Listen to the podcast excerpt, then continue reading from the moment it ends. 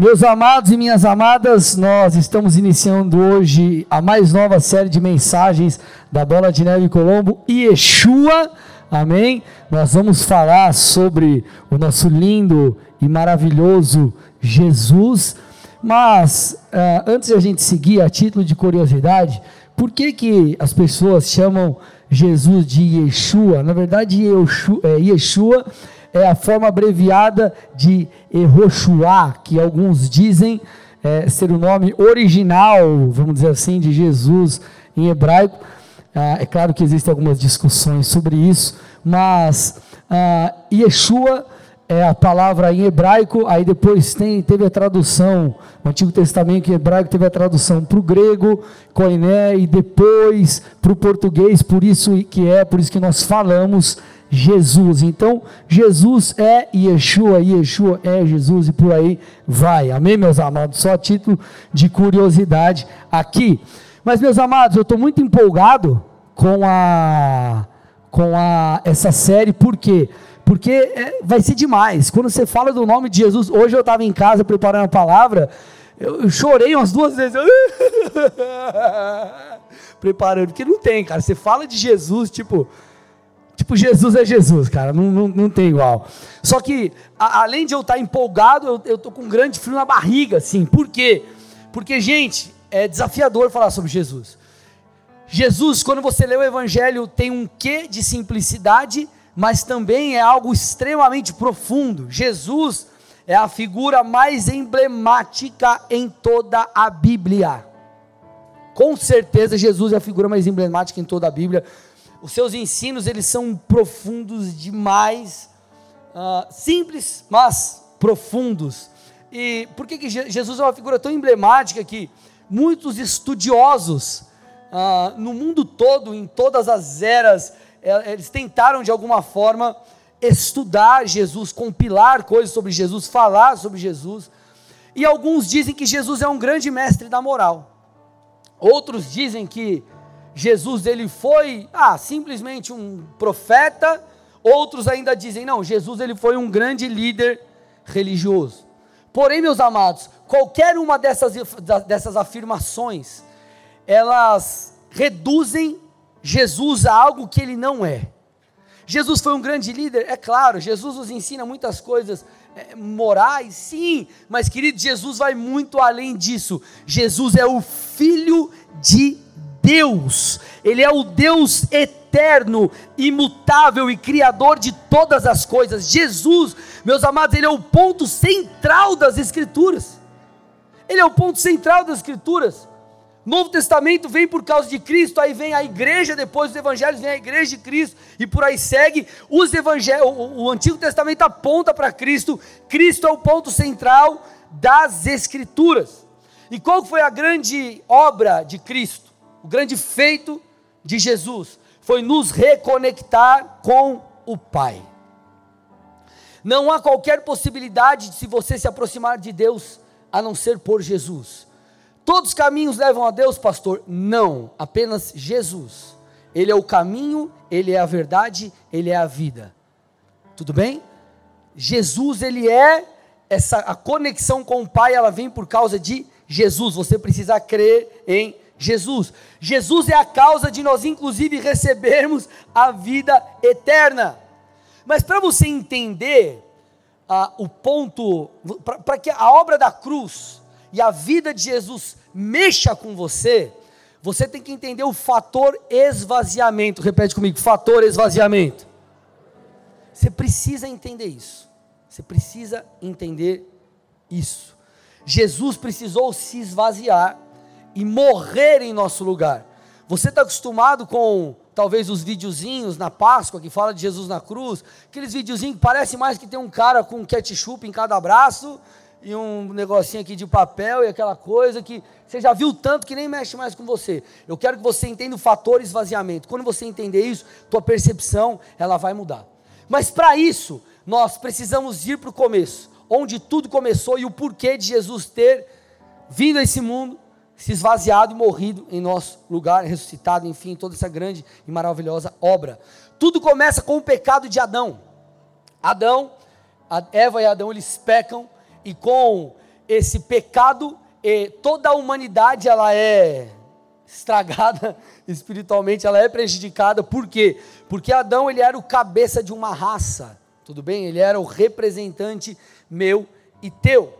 Então, meu amado, depois que Adão fez isso, alguma coisa precisava ser feita. O homem, ele precisava de redenção. O homem perdeu aquela intimidade com Deus. O pecado entrou. Muitas coisas ruins aconteceram e é, tudo que nós vivemos hoje de desgraça veio por causa disso. Começou por causa do pecado. Tudo bem? Agora, o homem precisava de redenção, só que tinha um grande BO aí.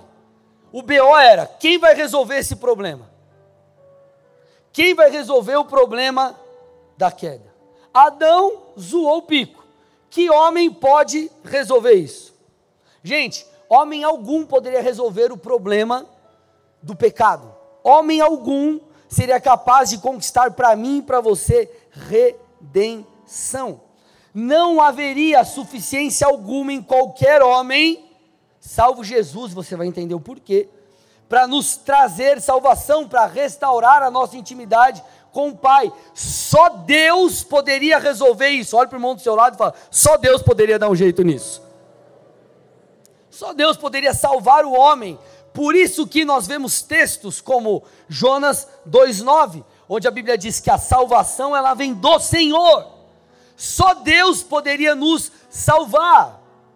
Tudo bem, meus amados? Tanto é que a salvação, ela não vem por obras, você, você pode ser o cara mais bonzinho, você pode ter nascido, nunca pecou, morreu. Você não vai ser salvo por causa disso.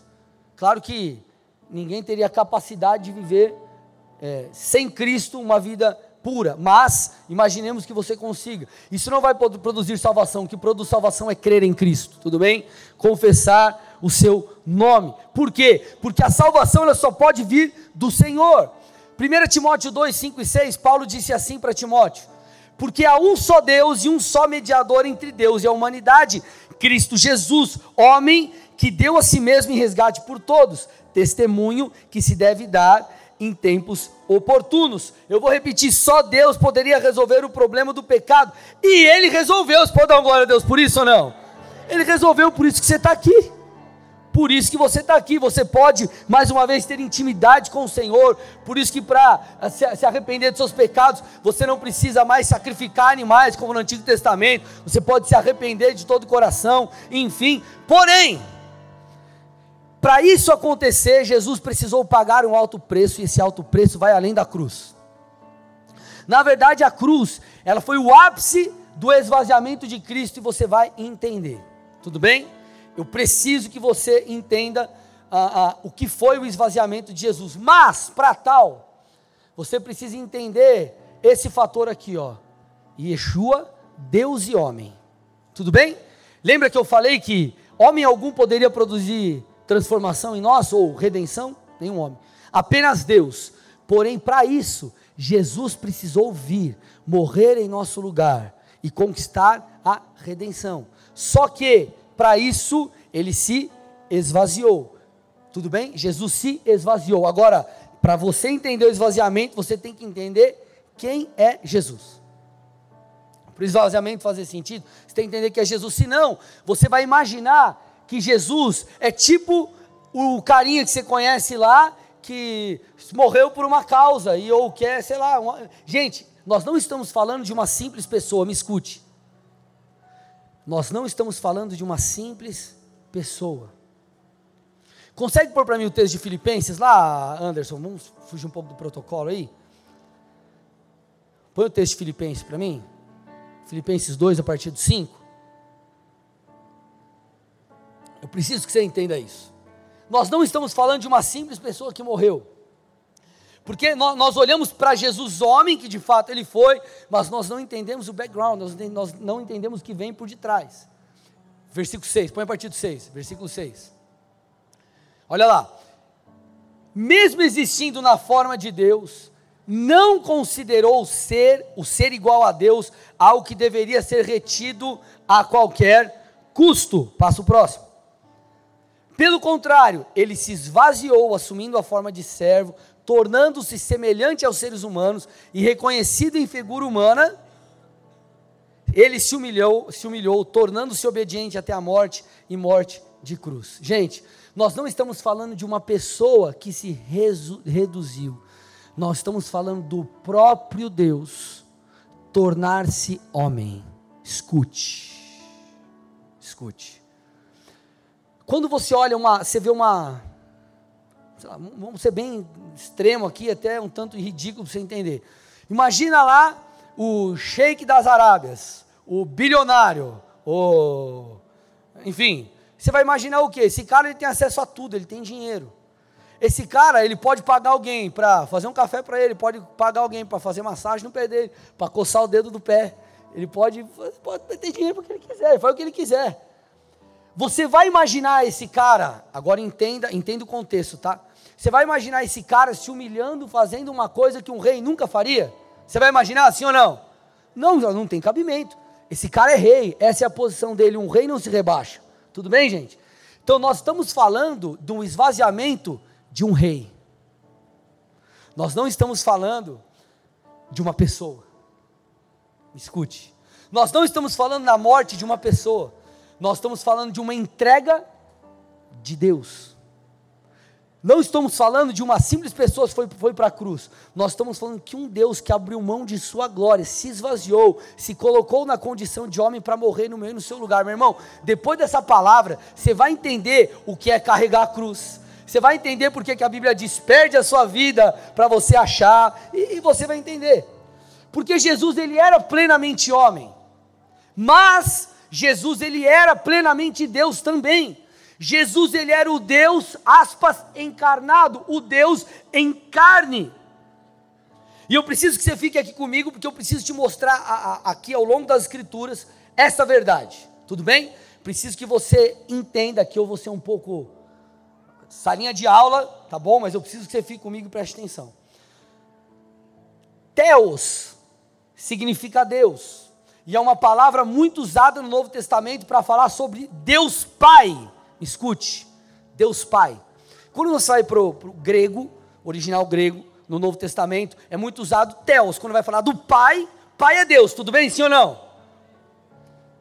O Deus Pai é Deus, então usa muito o Theos.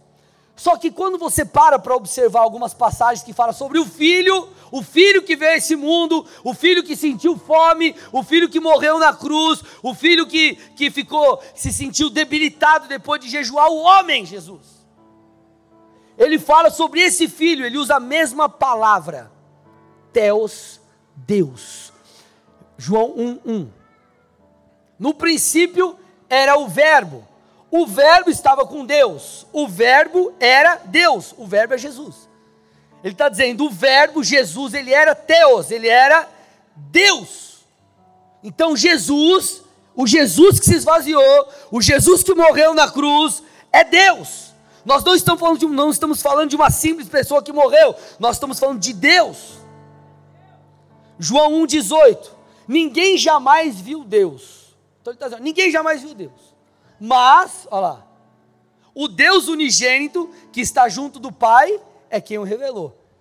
Jesus ele veio para mostrar, ele veio para revelar o Pai. O Filho revelou o Pai, porque o Filho é Deus. Vocês estão aqui ou não? Filho, Jesus, homem, é Deus. É Deus. O Filho, ele é plenamente Deus, assim como o Pai.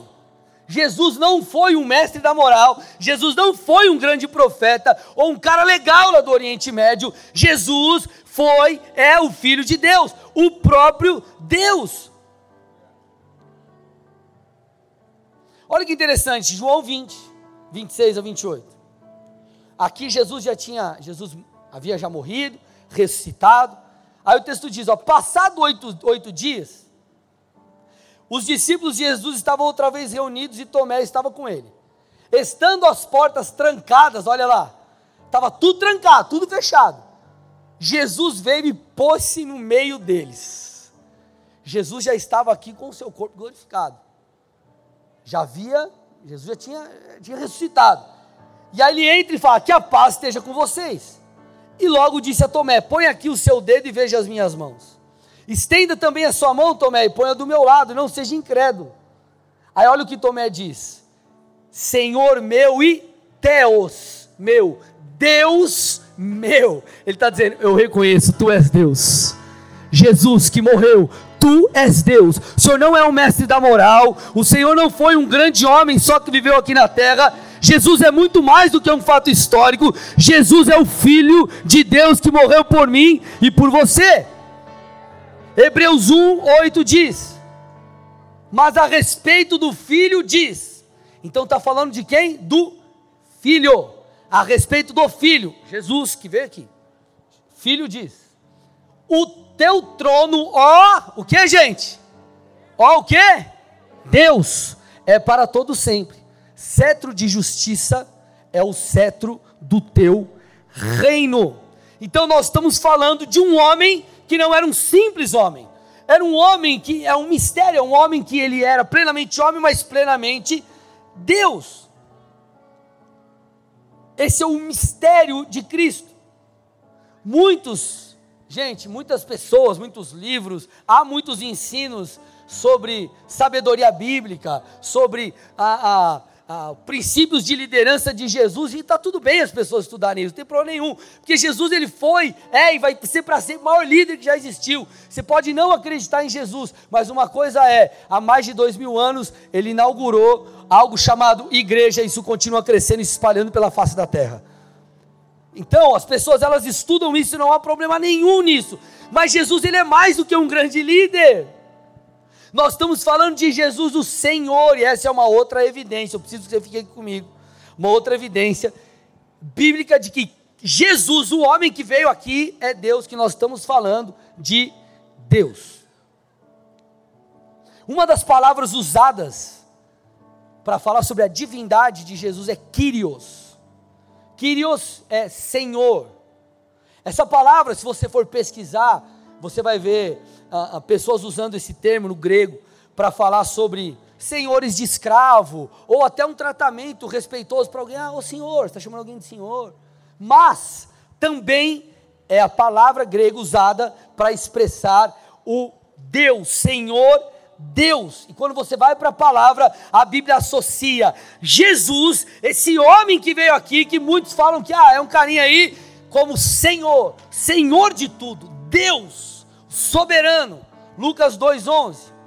É que hoje na cidade de Davi lhes nasceu o Salvador, que é Cristo, Messias, o Kyrios, Senhor.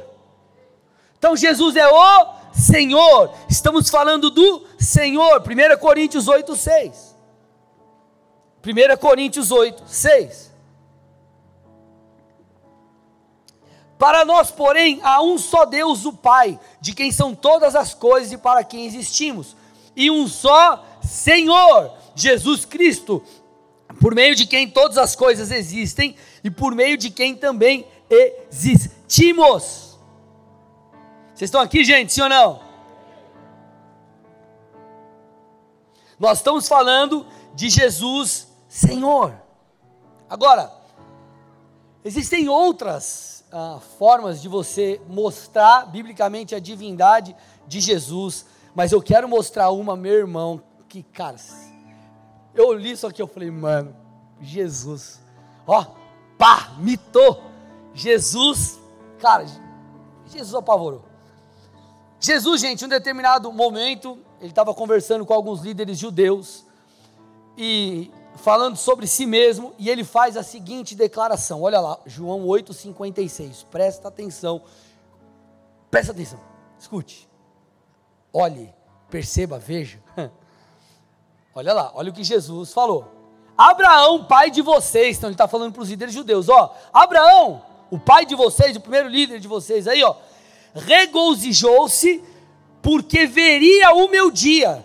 Ele o viu e alegrou-se. Opa, vamos lá.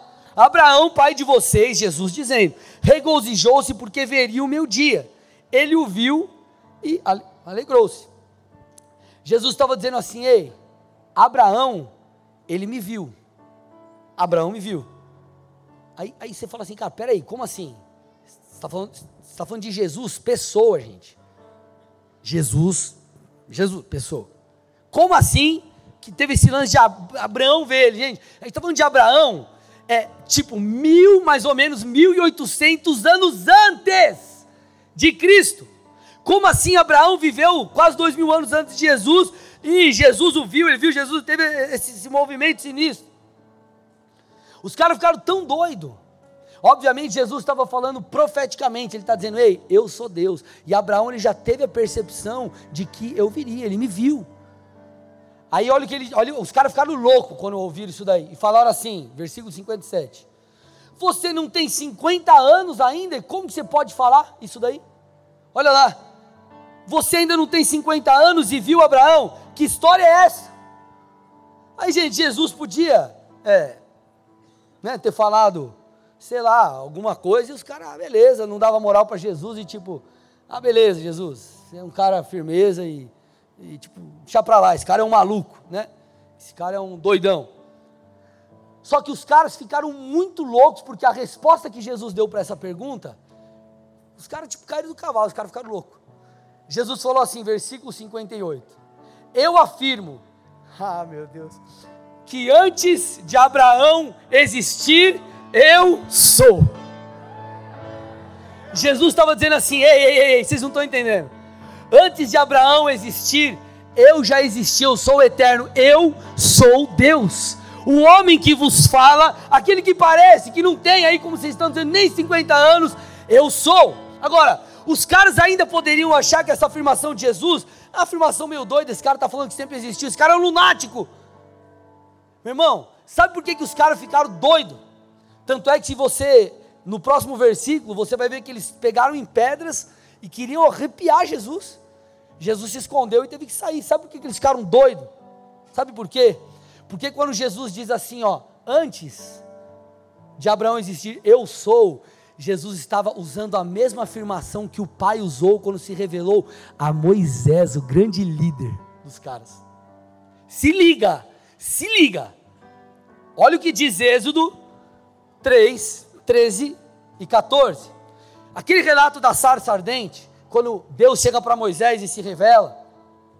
Diz assim o texto: Moisés chega no momento de embate, que ele fala mais ou menos assim: puxa, mas o é, que, que eu vou falar quando chegar para as pessoas lá? Ah, Deus me enviou, que Deus é esse que eu vou falar para o povo lá que Deus está me enviando, que Deus está me enviando. Esse é o contexto, olha lá. Moisés disse para Deus: Eis que quando eu for falar com os filhos de Israel, lhes disser, o Deus dos seus pais me enviou, eles vão perguntar: qual o nome do, qual o nome dele? Qual o nome desse Deus? Aí o Senhor falou assim para Moisés: Eu sou o que sou. Diga aos filhos de Israel: eu sou, me enviou a vocês. Então, quando Jesus fala, ei, antes de Abraão existir, eu sou, os caras piraram. Como assim você está afirmando que você é Deus? Sim, ele não só estava afirmando, ele é Deus. Jesus é Deus. Jesus é Deus. Dê uma salva de palmas a ele.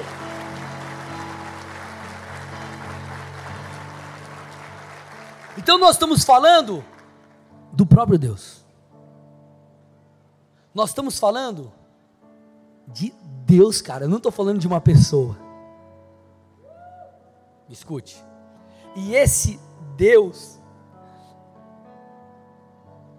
ele se tornou, se tornou homem. O Criador se fez criatura.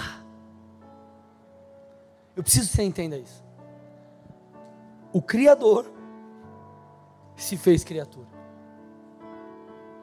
É claro que Adão zoou o pico, a natureza humana foi corrompida, por isso que Jesus precisou vir, nascer de uma virgem e a concepção ali, ter, ter sido concebido pelo Espírito Santo. Que essa é uma das formas de, de, de, de, de que Jesus não passasse por essa é, é, é, tomasse consigo essa natureza pecaminosa. De Adão, vocês estão aqui, gente? Mas eu preciso que você entenda: Jesus ter morrido não é simplesmente morte de uma pessoa, nós estamos falando do esvaziamento de um Deus. Nós estamos falando do esvaziamento de um Deus. Gente, o Deus eu sou, pastor, qual é a idade de Deus? Deus é. Ele é eterno. Antes de tudo existir, ele já existia. E ainda que todas as coisas possam ir se acabar, ele será. Ele é. Agora, esse escute aqui, vocês estão aqui comigo, gente? O Deus eterno teve que se esvaziar e viver por um período de tempo na terra. Escute. Estamos falando de um esvaziamento.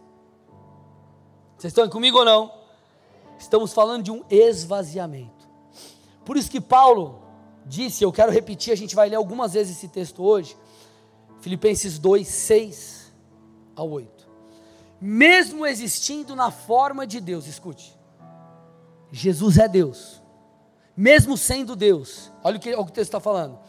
Ele não considerou o ser igual a Deus algo que deveria ser retido a qualquer custo. Ele está dizendo, ele percebeu que vir para cá com todos os atributos, com os atributos divinos, sendo tipo um homem meio Highlander, meio tipo Super Saiyajin, meio tipo ele não deveria fazer. Porque ele deveria ser tentado. Gente, o Deus a quem ninguém tenta se sujeitou a ser tentado. E o texto continua dizendo: pelo contrário, ele se esvaziou, assumindo a forma de servo, o rei serviu, tornando-se semelhante aos seres humanos, e reconhecido em figura humana, ele se humilhou, tornando-se obediente até a morte morte de cruz. Como assim Deus se tornar obediente? Deus? Nós que temos que ser obedientes a Ele. Só que o fator é: Jesus precisou tornar-se, o texto está falando, semelhante aos seres humanos. E esse é o ponto principal do esvaziamento. Gente, Jesus, Deus, abriu mão dos seus atributos. E sabe, olha o tamanho da humilhação. O Deus que criou todas as coisas sem nada existir. A Bíblia diz que ele se cansava. Ele precisava dormir. Gente, é, é algo simples quando você faz a leitura como um homem. Quando você faz a leitura de um Deus que se tornou homem, tudo muda. Jesus tinha fome. Ele criou o peixe que você come. Ele criou o filezinho que você curte comer, mal passado. Ele curte franguinho, ele criou o franguinho grelhado que você gosta de comer, você quer fitness. Ele só não criou a vina, não, tô brincando. A vina não, pastor.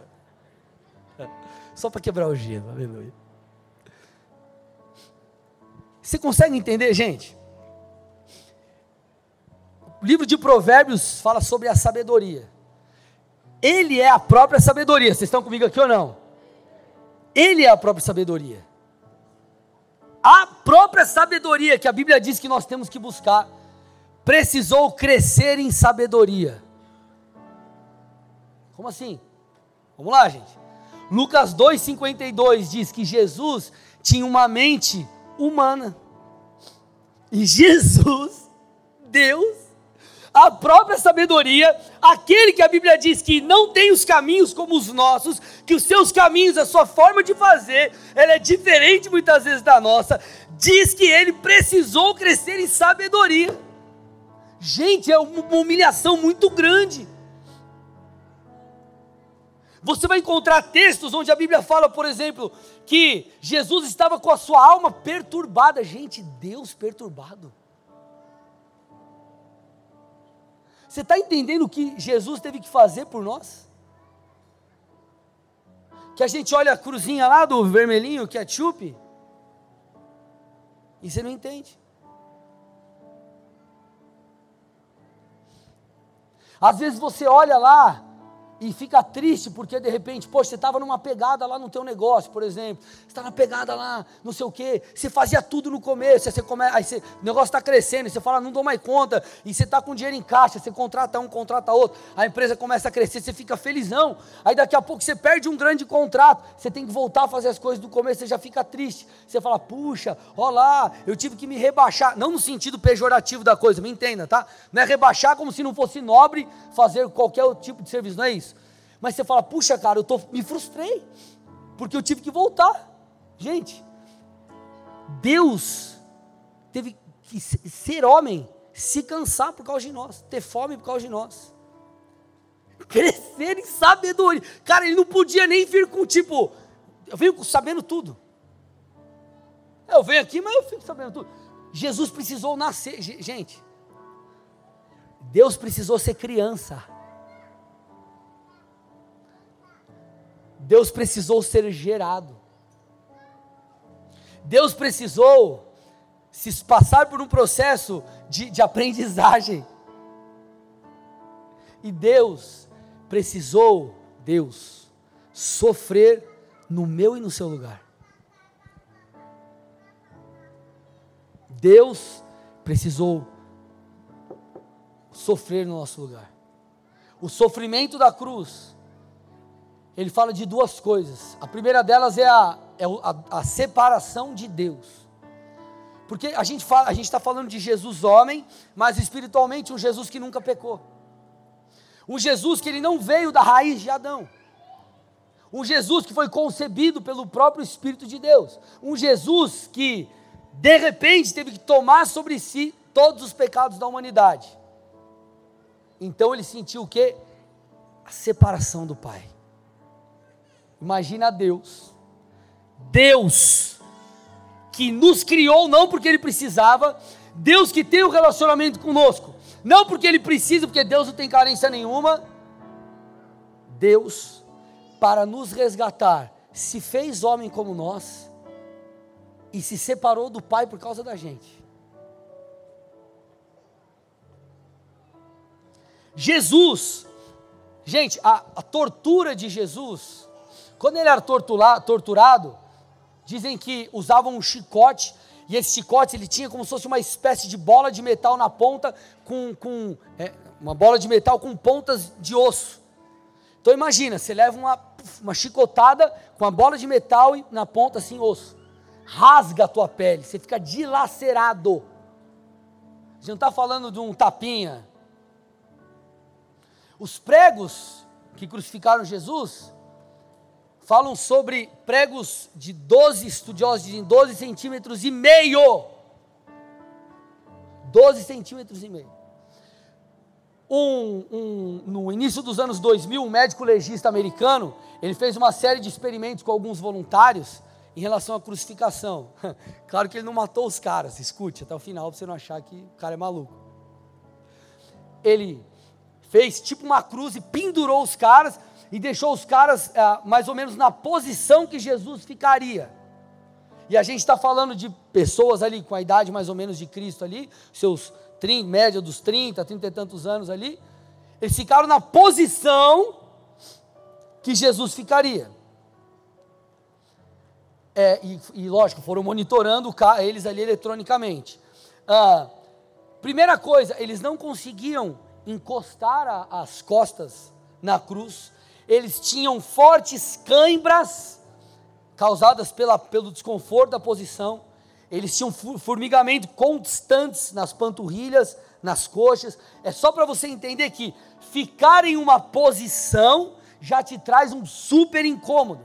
Nós estamos falando de um Jesus que foi torturado, nós estamos falando de um Jesus que precisou carregar a sua cruz, né, a parte é, estudiosos dizem que não a parte vertical, mas a parte horizontal da cruz, que não tinha como ele carregar a parte pelo peso, a parte a cruz completa. A, a parte vertical ela já, já provavelmente já estava ali fincada quando ele chegou no Gólgota, mas é a parte horizontal. É, Estima-se que ele caminhou é, por oito quilômetros apanhando, já tinha sido torturado, continuou apanhando e com um pedaço de madeira nas costas de cerca de 22 quilos. E quando ele chega na cruz, ele ainda ele diz: Pai, eu, nenhuma outra pessoa conseguiria falar. Ele vem e fala: Eu entrego o meu espírito, nem a morte me venceu, eu me entreguei. Nós estamos falando de Deus. Estudiosos dizem que aqueles que eram crucificados, me escute, gente, os caras iam para a cruz dilacerado, não é o ketchup. Eles falam que ainda vivos, na cruz, as aves de rapina já começavam a comer a carne daquelas pessoas.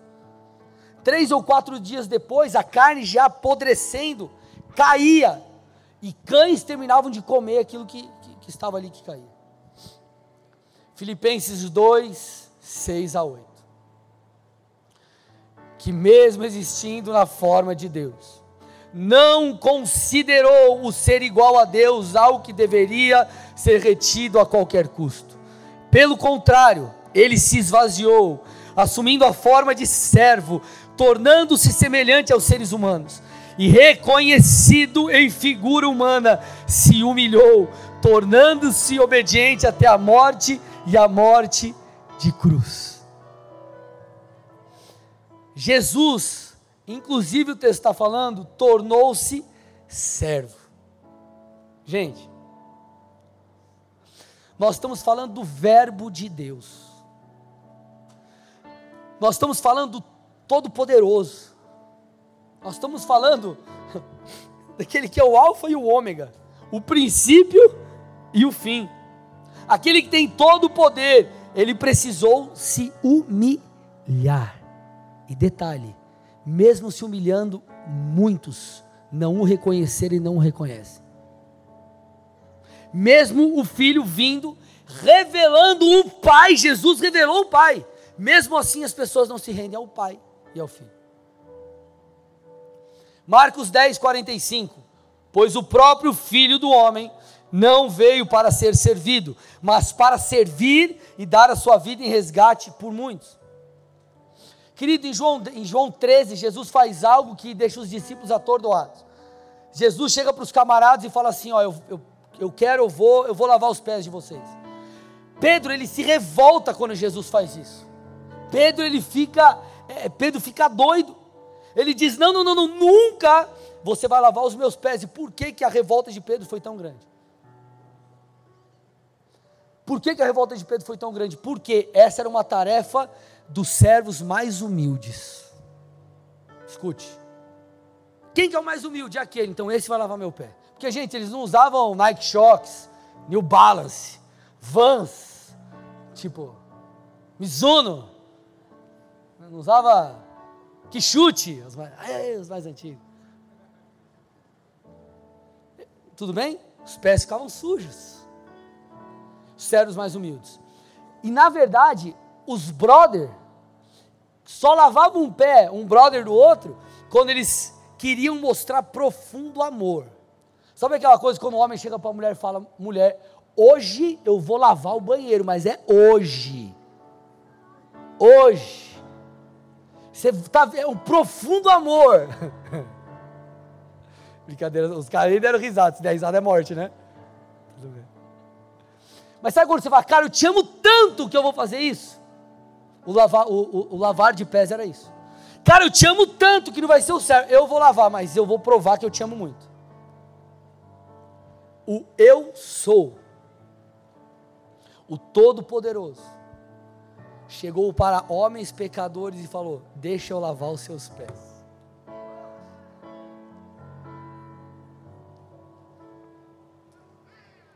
Cristo se esvaziou. Pastor, entendi o que isso tem a ver comigo e contigo, tudo. Tudo. Filipenses 2, eu vou ler de novo e depois vou aplicar algo aqui, vou te mostrar algo. Põe do 6 ao 8 de novo para mim. Do 6 ao 8. Mesmo existindo na forma de Deus, não considerou o ser igual a Deus algo que deveria ser retido a qualquer custo pelo contrário, ele se esvaziou assumindo a forma de servo, tornando-se semelhante aos seres humanos. E reconhecido em figura humana, ele se humilhou, tornando-se obediente, obediente até a morte, morte de cruz. Pastor, o que isso tem a ver comigo e contigo? Verso 5.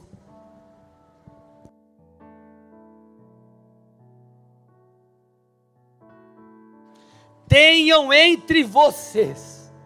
A gente está voltando, antes de falar o que a gente acabou de ler.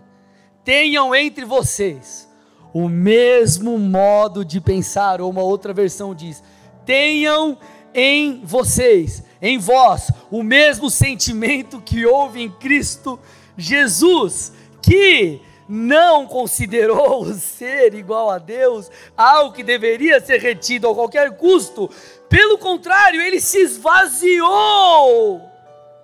Sabe o que eu estou tentando te dizer? Nós somos chamados para ser parecidos com Cristo. Nós somos chamados cristãos, pequenos cristos. Nós somos chamados a imitar Cristo. O que nós precisamos fazer? Nos esvaziar. Abrir mão da minha e da sua vontade. Se a Bíblia está dizendo, ei, que haja em você o mesmo sentimento, a mesma forma de pensar que havia em Cristo Jesus, porque lutamos com Deus para abrir mão das nossas vontades. Por que servir a Deus é tão difícil? Por que orar é tão difícil? Por que servir numa escala é tão difícil? Por que ler a Bíblia é tão difícil? Por que abandonar o vício é tão difícil? Por que vencer o mundo é tão difícil? Querido, a obra de Cristo tem que gerar em você e em mim muito mais do que gratidão. Puxa, que legal, pastor. Eu entendi. O, Deus, o próprio Deus ele veio, o filho veio, morreu no meu lugar. Pastor, que incrível! Uau! Legal, obrigado, Jesus. É muito mais do que isso. Isso exige-se uma resposta. Jesus ministrava, diante que ele ministrava, exigia-se uma resposta: crer ou não crer? Crer ou não crer? Segui-lo ou não? Pedro e André seguiram Jesus, o jovem rico não seguiu. Fariseus não criam, outros criam. Exige-se uma resposta, exige-se uma responsabilidade diante daquilo que é colocado é, em nós, diante de nós, da mensagem que nós ouvimos. Pilatos, governador romano, na Judéia, quando ele foi julgar Cristo, ele disse uma frase que é a frase que nós precisamos, é, é, ele, ele, ele falou algo que é a resposta que nós precisamos dar. Nós precisamos responder em relação a isso. Mateus 27, 22. Que farei então com Jesus chamado Cristo?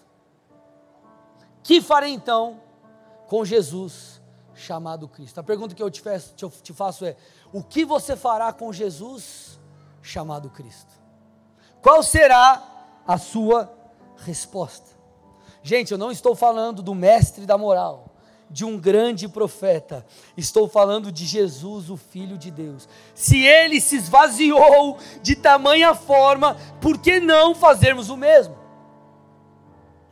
Por que é tão difícil fazermos aquilo que Deus nos pede? Queridos, Deus é tão bom que Ele não deixou eu e você dependentes da nossa própria natureza e capacidade, Ele deu graça a nós. A Bíblia fala em Hebreus sobre o trono da graça, que nos dá auxílio no momento oportuno. Você chega, clama e ele te auxilia. A Bíblia fala do Espírito de Deus que habita em nós, que nos ensina, que nos convence. Por que é tão difícil nós respondermos diante de Jesus positivamente? Por que, queridos, viver com um pé no mundo e um pé na igreja, se o próprio Jesus se humilhou de tamanha forma? Imaginemos que na sua casa você tem um combinado com a sua mulher e ela chega um determinado momento, ela parou de trabalhar porque ela quer ficar em casa, cuidar das crianças, e vocês estabeleceram isso como uma, uma, uma métrica para o lar de vocês, algo que vocês desejam. Aí daqui a pouco vocês passam por uma crise financeira e a mulher tem que voltar a trabalhar. Você, marido, fica sentindo mal. Puxa, mas olha lá, eu não tive a capacidade de ajudar minha esposa, um monte de minhoca, e não sei o quê. E o cara fica mal, e não sei o quê, e fica com dó da mulher, e tal, e toda aquela coisa. Nós estamos falando de algo natural. Agora, por que nós não olhamos para Cristo e agimos da mesma forma? Jesus está lá, ei! O trabalho é muito trabalho. orem para que os trabalhadores venham, a colheita é grande. E aí as pessoas falam: Ah, Jesus, eu não estou afim de fazer nada para você. Mas vamos lá, cara, vamos se santificar, vamos largar o vício, cara, vamos colar numa célula, vamos ter gente para te ajudar, vamos lá, vamos lá, vamos lá, cara, a palavra de Deus é viva, ela vai te transformar, vamos lá. Ah, eu não quero não.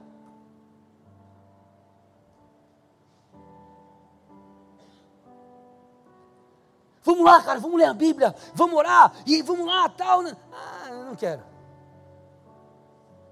Então, eu não consigo entender por que, que diante de tamanho esvaziamento, as pessoas procuram Jesus como um gênio da lâmpada mágica. Como, ai Jesus, me ajuda aí que eu estou precisando só de uma parada e está tudo certo, o Senhor me dá, depois eu te abandono. Por que, que, é tão difícil se afastar de gente que está levando para o buraco? Cara, é uma amizade ruim. Está vendo que está sendo a tranqueira da sua vida, o cara continua.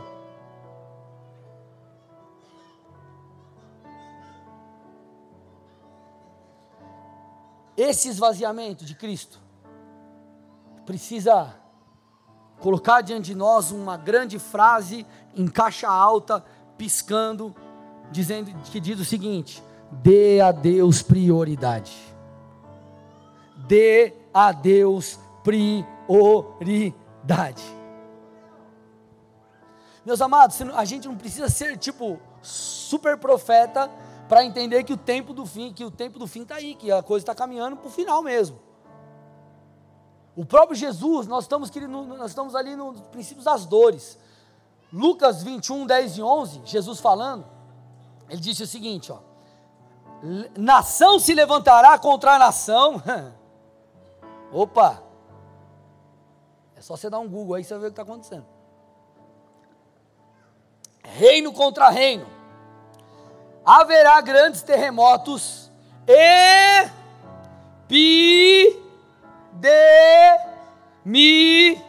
as e fome em vários lugares, coisas espantosas e também grandes sinais vindo do céu. Meu irmão, o relógio está batendo, ó. Tic-tac, tic-tac, tic-tac, tic-tac, tic-tac. E me desculpe falar o que eu vou falar, mas tem crente brigando se não tem que assistir Big Brother ou não. Vocês estão comigo ou não? Eu preciso ser sincero com vocês. Ai, será que eu fico para o lado de lá ou eu fico para o lado de cá? Meu irmão, olha o que Jesus fez por mim e por você. Cara, o bagulho está quase acabando. Jesus está às portas. Não, mas e as minhas coisas? Eu quero construir o meu reino. Tudo bem, você pode correr atrás das suas coisas, não tem problema nenhum. Mas entenda a métrica que Jesus disse. Jesus sendo tentado no deserto, versículo 4 de Mateus 4, ele disse assim para Satanás: Está escrito: o ser humano não viverá só de pão, mas de toda palavra que procede da boca de Deus. Ei, a minha vida não é pautada só pelas minhas coisas, pelas minhas conquistas, pelos meus projetos, pelos recursos, mas tudo isso precisa ter um fim, que é exaltar a Deus, que é glorificar a Deus, que é tocar o reino de Deus.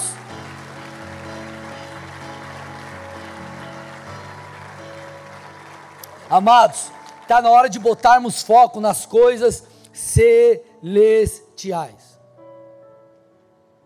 Você tem que correr atrás das suas coisas, claro. Não estou falando que você tem que montar uma barraca na igreja, irmão. E virar tipo um monge gospel, não é isso.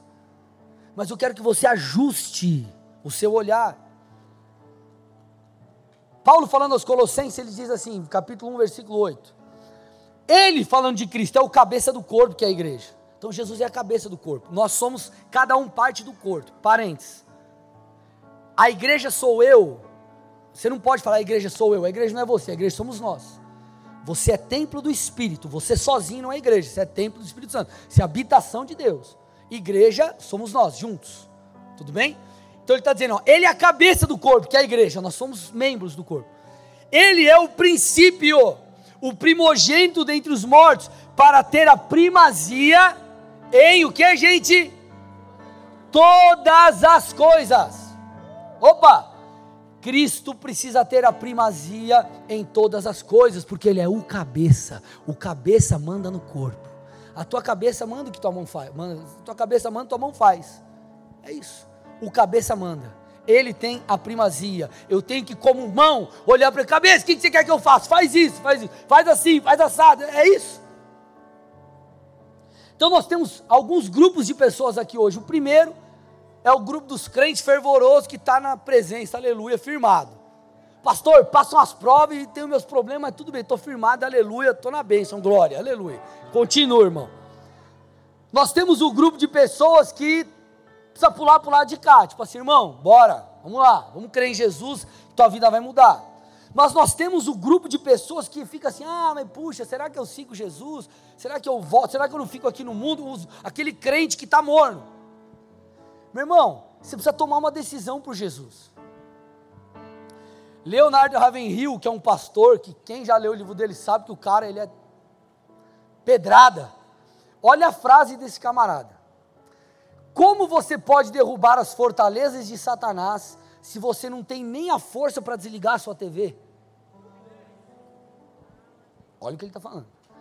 Como você pode derrubar as fortalezas de Satanás se você não tem força nem para desligar a sua TV?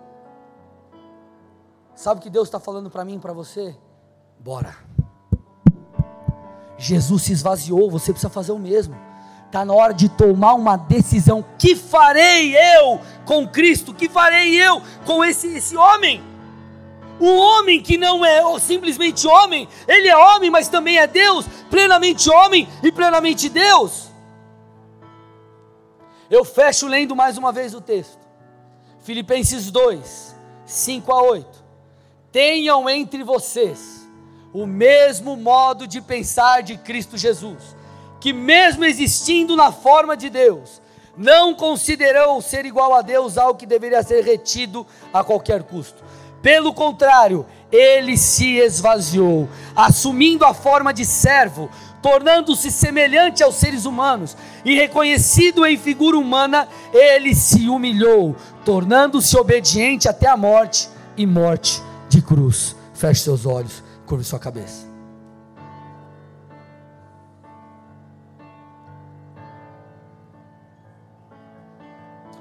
Eu quero falar com você que está nos assistindo online, ou você está aqui no presencial e ainda não teve encontro real com Cristo.